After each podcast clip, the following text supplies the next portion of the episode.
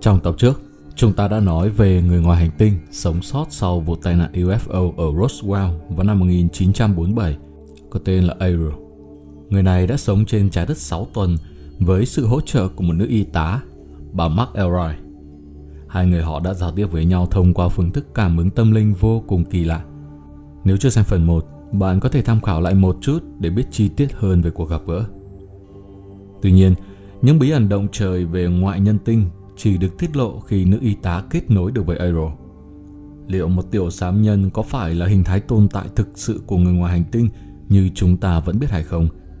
Đồng thời, theo như những thông tin Aero cung cấp, thì dường như đây không phải là lần đầu tiên họ ghé thăm giải ngân hà của chúng ta. Điều gì thực sự đã xảy ra trước cả khi loài người xuất hiện?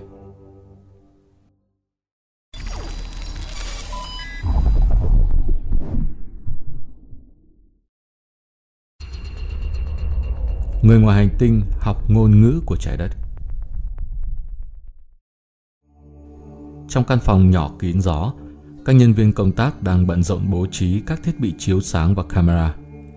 Các chuyên gia từ nhiều lĩnh vực cũng luân phiên đến thị sát. Ngoại tinh nhân Aero thờ ơ nhìn tất cả những thứ này, ngồi bất động trên ghế, trên mặt không có biểu cảm gì.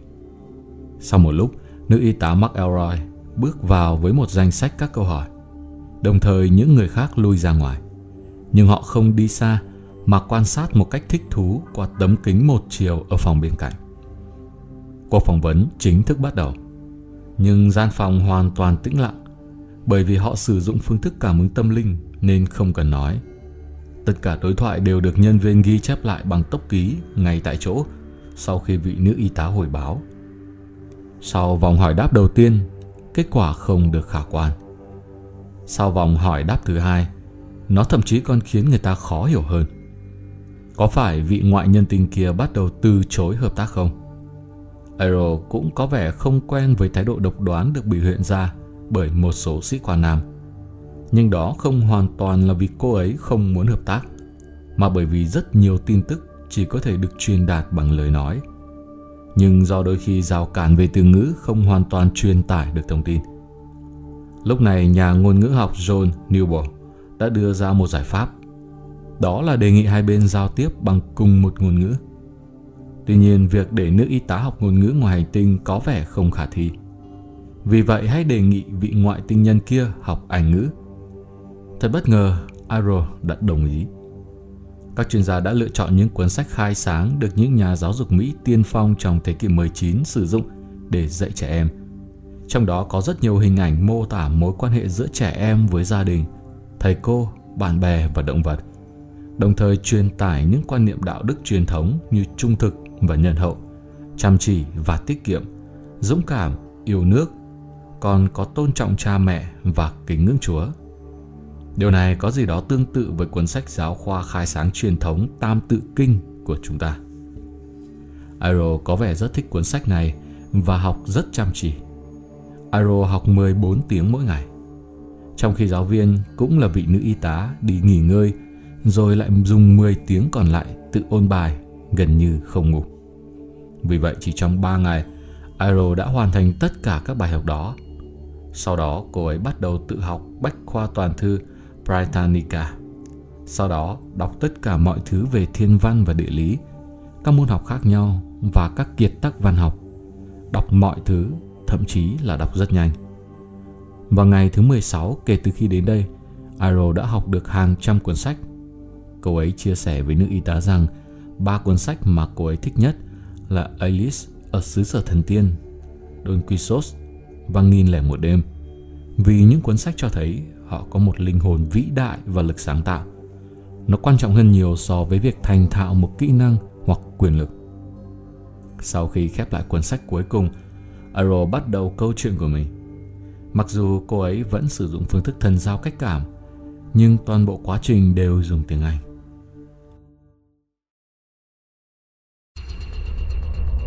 Đội quân viễn trinh từ ngoài không gian Aero kể rằng cô đến từ một xã hội văn minh cổ lão và xa xôi ở ngoài không gian, được gọi là đồng lãnh địa. Đồng lãnh địa quản lý vô số các tinh hệ, bao phủ một phần tư toàn bộ vũ trụ hữu hình. Nó đã tồn tại hàng nghìn tỷ năm. Khoảng 10.000 năm trước, đội quân viễn trinh của đồng lãnh địa đã bắt đầu đến thăm giải ngân hà. Arrow là một trong những sĩ quan với nhiều vai trò trong hành trình này. Một phi hành gia và cũng là một công trình sư.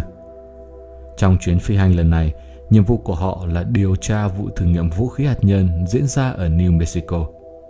Đây rất có khả năng là khu White Sands Proving Ground, cách Roswell 117 dặm.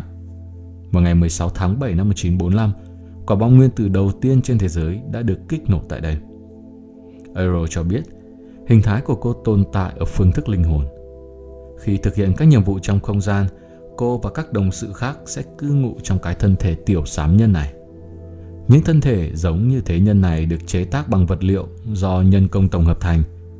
Nó sẽ tiến hành phối hợp với một vị phi hành gia đặc định bằng một chủng sóng điện tử đặc định. Tần số của mỗi một loại sóng điện tử và mỗi một thân thể của thế nhân là độc nhất vô nhị. Cũng giống như thể không có dấu vân tay của hai người nào giống hệt nhau vậy. Vậy thì họ làm thế nào để thao tác phi thuyền vũ trụ? Phương thức thiết kế của phi thuyền và thế nhân rất tương hợp và cũng căn cứ vào đoạn tần số của mỗi vị phi hành viên mà được điều chỉnh đặc biệt. Nhờ đó phi thuyền có thể do phi hành viên dùng ý niệm để thao tác. Vì vậy, dù trên phi thuyền không có các thiết bị điều khiển hay định vị phức tạp, nhưng vận hành lại vô cùng linh hoạt. Tuy nhiên, phi thuyền trong chuyến thăm này đã bị một tia sét đánh trúng, dẫn đến chập mạch điện. Việc này khiến kết nối không dây giữa phi thuyền và phi hành viên bị cắt ngay lập tức. Giống như cơ thể và bộ não bị mất liên lạc vậy. Đương nhiên, phi thuyền sẽ mất thăng bằng và đập đầu xuống đất. Ariel tiếp tục nói rằng, khi cô đến khu vực không gian nơi địa cầu tồn tại từ hàng ngàn năm trước, vào năm 5965 trước công nguyên, tức là gần 8.000 năm trước, ngôn ngữ địa cầu lần trước cô thông thạo là tiếng Phạn của Ấn Độ. Lúc đó, cứ địa của đồng lãnh địa trên dãy Himalaya bị tổn thất. Tất cả quan viên trong doanh trại đã biến mất chỉ trong một đêm. Đồng thời căn cứ cũng bị phá hủy. Điều này có nghĩa là vị ngoại tinh nhân này đã sống trong vũ trụ này cả nghìn năm. Liệu điều này có khả thi hay không? Vị nữ y tá cũng có vẻ nghi hoặc. Aero nói, tôi tin chắc rằng tất cả các sinh vật có ý thức đều là sinh mệnh có tinh thần bất tử, trong đó bao gồm cả con người. Aero gọi chủng sinh mệnh tồn tại dưới hình thức linh hồn là XB, rằng linh hồn không sinh ra cũng không chết đi. Mỗi linh hồn là tuyệt đối độc nhất vô nhị và không thể sao chép. Theo lời của Aero, cô đã tồn tại được vô số vô số năm.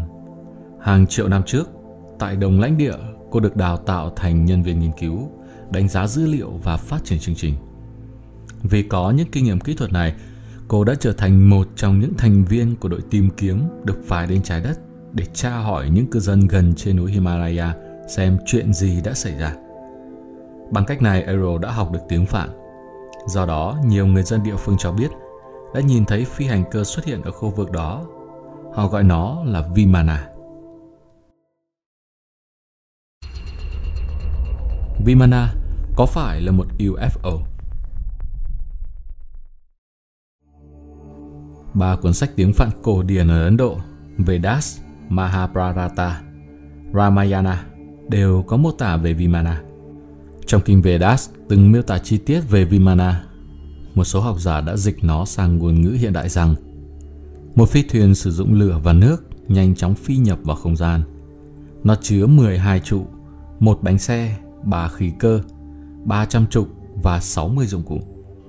Điều này nghe có vẻ giống một chiếc máy bay công nghệ cao hiện đại của chúng ta.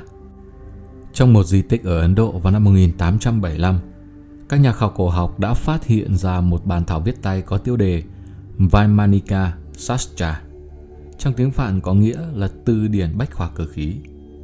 Sau khi trải qua chắc định đã xác thực rằng nó được viết bởi Praradavaja, một nhà hiền chết của Ấn Độ cổ đại hơn 3.000 năm trước. Trong đó có chứa những ghi chép chi tiết về phi hành cơ Vimana. Trong nội dung bản thảo này có thuyết minh chi tiết về cấu tạo của phi hành cơ, đồng phục, chế độ ăn uống của phi hành viên, sự thích ứng với môi trường bay, thậm chí còn mô tả tính năng chống xét, tính năng tàng hình, tính năng chống bão, giám sát từ xa, ngụy trang chủ động và vũ khí tấn công, tính năng chống cháy, chống hạn, vân vân. Điều đáng ngạc nhiên hơn là bản thảo này còn ghi lại chi tiết cấu tạo bốn hình dạng khác nhau của Vimana, bao gồm hình nón, hình con chim lớn, hình mũ rơm và hình điếu xì gà. Đồng thời giải thích rõ năng lượng động lực của Vimana là đến từ mặt trời. Năm 1959, bản thảo này được dịch sang tiếng Hindi và vào năm 1979, cuốn sách được dịch sang tiếng Anh bởi Josiah, hiệu trưởng trường nghiên cứu phạn ngữ quốc tế Mysore, Ấn Độ. Nếu như gì mà ngoại tinh nhân Aero nói là sự thật, thì liệu Vimana được ghi lại vào thời cổ đại ở Ấn Độ có phải là đĩa bay do người ngoài hành tinh hay không? Một số khám phá trong khảo cổ học dường như đã xác nhận điều này. Năm 2016, The Daily Mail và Mirror của Anh đều đăng tải một thông tin như vậy, rằng vào năm 1973, một khối kim loại hình cái nêm với hàm lượng nhôm lên tới 90% đã được phát hiện ở Romania. Các nhà khảo cổ xác định niên đại của nó sắp xỉ 25 vạn năm. Tuy nhiên, quá trình nấu chảy nhôm đòi hỏi nhiệt độ cao hàng nghìn độ C và các sản phẩm nhôm kim loại hiện đại chỉ mới xuất hiện cách đây 200 năm. Có loài người nào mà đã tồn tại từ 25 vạn năm trước? Hay ngay cả khi có con người thì làm thế nào người tiền sử có thể đạt đến trình độ công nghệ cao như vậy? Điều đáng ngạc nhiên hơn là một số kỹ sư máy bay cho rằng rất có thể khối kim loại là bộ phận hạ cánh của phi hành cơ. Một lần nữa, đây có phải là một phần của phi hành cơ Vimana trong truyền thuyết hay không? Trên thực tế, cho tới cận đại, với việc phát minh ra máy bay và phiên dịch sắc sách tiếng Phạn của Ấn Độ cổ sang tiếng Anh, nhiều nhà khoa học đã bắt đầu chứng minh khả năng Vimana là một loại máy bay công nghệ cao cổ đại. Nhưng liệu nó có phải là phi thuyền của người ngoài hành tinh hay là một kiệt tác của nền văn minh tiền sử thì vẫn chưa có kết luận cuối cùng. Khối kim loại này hiện được đặt trong bảo tàng lịch sử Louis Napoca ở Romania. Bạn có thể ghé thăm để tận mắt chứng kiến nếu có cơ hội. Chưa dừng lại ở đó, Aero còn tiết lộ rằng những sinh mệnh có trí huệ như cô có ở khắp mọi nơi trong vũ trụ. Vậy thì đội quân viễn trinh nào của đồng lãnh địa đã tấn công vào cứ địa quân sự Himalaya? Nếu đây là cứ địa ngoài hành tinh, thì liệu thành phố dưới lòng đất Sambahala có liên quan gì đến họ hay không? Quan trọng hơn là xung đột đến mức nào mới có thể dẫn đến cuộc chiến giữa các hành tinh như vậy. Vũ trụ Nguyên Thủy sẽ quay trở lại với các bạn trong phần 3 để cùng tìm hiểu chi tiết về vấn đề này. Tuy nhiên, ngay khi kết thúc video này, đừng quên chia sẻ một vài quan điểm cá nhân của bạn về những thông tin được tiết lộ trong cuộc phỏng vấn với nhân vật ngoại tinh Aero để chúng tôi cùng biết. Còn bây giờ, thay mặt ekip, Việt Cường xin chào và chúc mọi người một ngày tốt lành.